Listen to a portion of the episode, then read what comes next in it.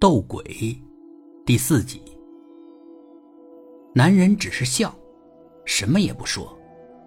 张颖更坚定了自己的判断。你说，你到底有什么企图？你是不是想逼我们离开这个房子？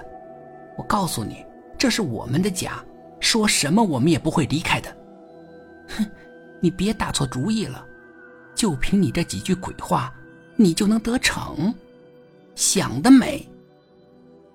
男人一直等张颖把所有的话说完，没有什么可说的，他才开口。其实你是知道的。张颖一惊：“我知道什么？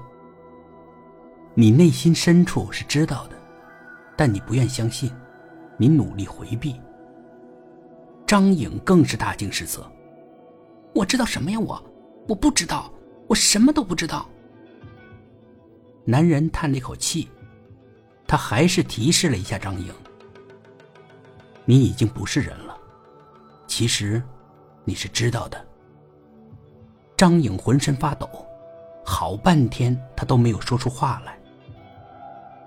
你只是不愿意承认。男人又说：“张颖抖得更厉害了，他不得不坐在地上。不过他嘴上还是不愿意服输。”不对，你说的不对，你在瞎说，你在骗我。男人转向男孩你告诉你妈妈。”男孩语气挺畏缩，但他终究还是说了：“是的，妈妈，我们已经不是人了。”张颖瞪着儿子：“他们搞拆迁的，给咱们家赔的少了。”你不愿意离开，他们就来强拆，你没办法，就在屋里撒满了汽油，点着了火，而我们俩没有离开。张颖愣了一会儿，你也骗我，和外面的人合伙骗我，我不相信，我没有死，我还是个人。张颖喃喃的对儿子说。